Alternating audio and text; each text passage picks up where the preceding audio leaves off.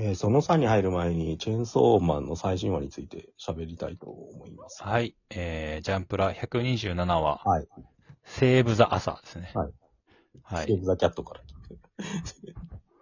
はい。まあ、空に落ちていってる朝を、んチェーンソーマン、デンジが助けようとするってはいいう回でしたけど、うんもうだって朝は嫌なことばっかりだから死にたいって思って、もうどんどん落下していくんだけど、それを、えー、チェーンソーマンが助ける手を繋いで、っていうことなんですけど、あのーすごい、その、なんていうんですかね、うん熱いことを、デンジ君が言ってて今週すごい良かったですね。はい。すげえいい日が続くなって思って油断してっと、いきなりクソみたいなことが起こって全部台無しになっちまうんだよな。うんうん。人生どんどん最悪がクソのハンバーガーみたいに積み重なっていくんだよな。まあ、どうやって乗り越えたの、チェーンソーマンは。乗り越えてねえよ。つって。ただ俺はこれからクソハンバーガー食ってもいいくらい楽しみにしてることあっから生きてんの？何それ？エッチ、セックスしてみたいんだよ。キモ。って言って終わるっていう。これは帯にさ、なんか、みなぎる欲、それは生きる力ってのがさ、被ってるのかもしれないですよ。煽りですね。煽りが。はい。セリフの吹き出しがでかいからさ、なんか一緒に混ざってるって。ここにしか置くとこなかったんでしょうね。二人もよくあやっぱやっぱりそうですよね。やっぱここに、あの、原動力というか、うんうん。あの、主人公が動く源があるっていうところが、やっぱり、チェーンソーマンの根幹だと思うんで。はうん。いなんかお、性欲。え？なんすか？なんか落下するときにさ、楽しいこと考えろっていうデンジ君が、チェーンソーマンに言うて、その時、犬猫、犬犬、犬猫って言ってさ、止まった猫猫、アイスクリームって言ってさ、うん。これもなんかいいっすよね。ほんと子供ですよね。あとさ、なんか、チェーンソーマン第2部の一巻がさ、あの、その、何、こコウモリの悪魔が出てきた時がさ、縦の、あ横の構造すごいうまく使ってるじゃないですか。はい。今回すごい縦の構造使ってますよね。高さとうんか、落下と上昇みたいな。うん。だから結構やっぱコンセプチュアルですよね。やっぱうん。毎回やることがきき決まってて、うん。決めてて、それが小回りに現れてるっていうか。うん。やっぱビジュアル面が当然大事だから、ボトルごとに違うものにしないと、単純にもうチェーンソーで化け物を切ってうん、腹渡が出てくるみたいなことじゃなんないですもんね。そうそううんそうしないようにっていうことですよね。あ主人公の造形はどんどんシンプルになってるんだけどさ、なんか、うん世界がどんどん複雑になってる。うん。いやでも本当に今週は、俺チェーンソーマンを呼んでるなって感じがしましたね。姿勢良かったと思います。うん。はい。で、えーその3はですね、どうしようかな。えっ、と、古谷実についてちょっと喋ろうと思ったんですよ。はいはい。今ですね、て深夜ドラマで、シガテラが放送されてまして、うん。まあ、これが古谷実の作品なんですけど、うん。あの、なんか、岡島さんは、あ古谷実って言うとやっぱ稲中ですか？呼んでるの、はい。呼んだことあるのはインナ中と僕と一緒ぐらいですかね。まあ、池稲中卓球部が多分代表作にはなるんですよね。うん売。上げとかきヒットの規模で考えると。うん。でもなんか、漫画読んでる人とか、なんか割とに2000年代とかになんか、その、割と青春を過ごしたみたいな人にとっては結構、2000年以降の古谷実がやっぱ印象的なんですよ。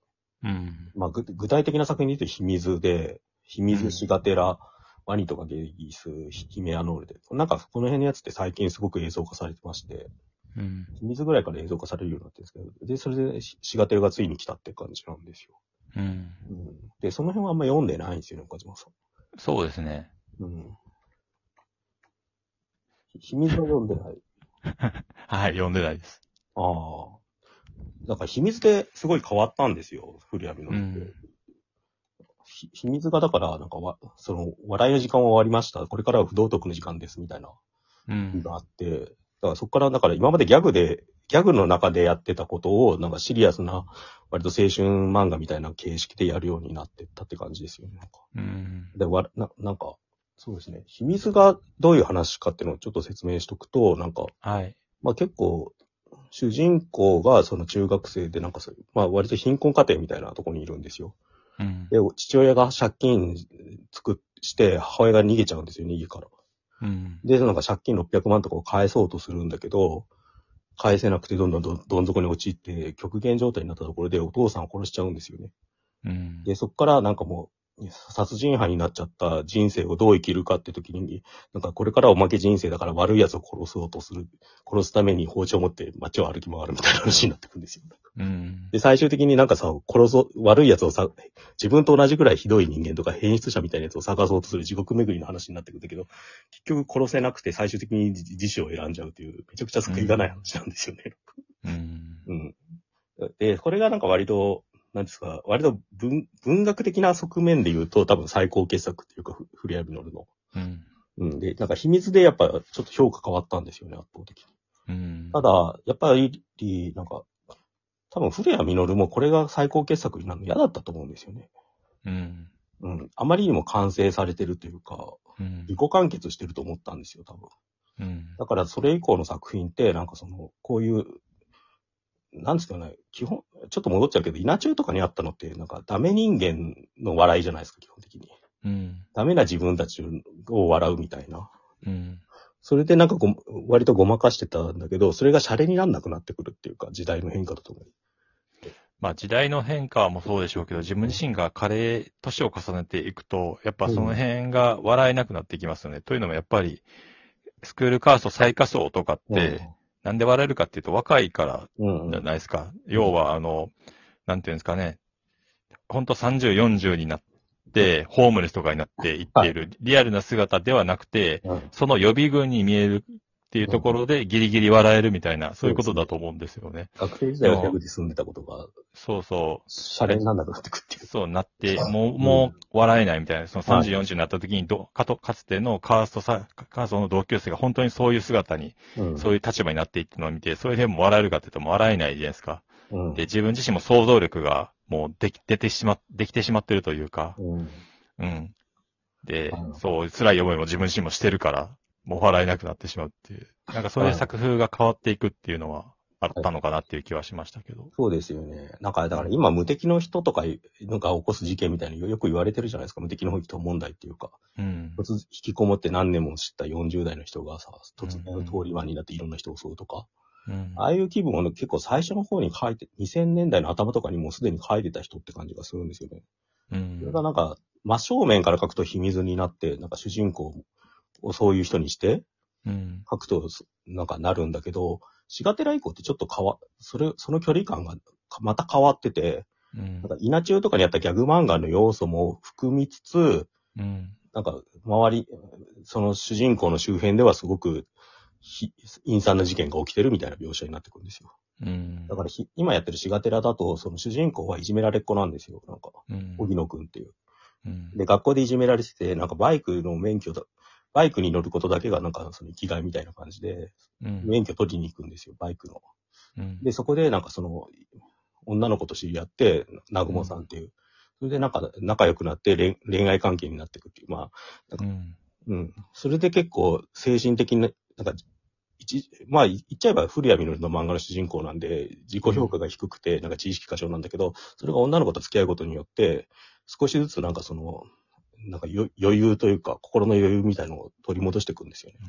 だから、古谷実の漫画って、はい。絶対その、どうしようもない男はに、めちゃめちゃ可愛い女の子が、こ好意を寄せる、好きになるっていう展開があるじゃないですか。あれは何なんですかね？なんだろうね。ファンタジーであれだけが唯一の。あれを繰り返すのはな、本当何なんだろうと。ご都合主義といやご都合主義だけど、でもそれぐらいないとやっていけないっていうのが、なんか、うん。あれなんかな。まあでもそれもなんか2000年代のギリギリの過渡期だからって感じもするね、なんか。うん。なんだかんだ言ってヤングマガジンでやってた漫画なんで、うん。そのし他の周りの作品の歩調とある程度合わせてたというか。うん。で、シガテラではだからそのいじめられっ子の荻野と、もう一人いじめられっ子のなんか高、高井ってのがいて、もう一人いじめっ子のた谷脇ってのがいるんだけど、この三人の話なんですよ、基本的に。うん。で、なんか、荻野くんが彼女ができたことによって、その、まあ、なんとなく、人並みのたの幸せな生活を送っていくんだけど、他の二人はどんどん転落人生みたいになっていくんですよ、なんか。うん。うんその対比で描かれてるのが、すごくぶ構造として不気味で、なんか、うん。な、なんなんだろうな。説明が難しいんだけど、す幸せに生きてる人の隣で、不幸な目にあって死んでる奴がいっぱいいるんだよ、みたいなことを、なんか、暗に描いてるんですよ。うん。で、それでいて幸せな人はそのことに気づいてないっていう。うんまあ、主人公の荻野くんなんですけど、それは。うんそれをなんか漫画という構造で見せてるのが、なんか古谷実の怖さっていうか。うん。うん。で、だからシガテラはなんか今やってる多分ドラマ版だけ見てると結構ラブコメっぽく見えるんだけど、うん。今度どんどん話が進んでいくにつれてシャレにならない方向に進んでいくんで、なんか見てほしいですよね。見てほしい。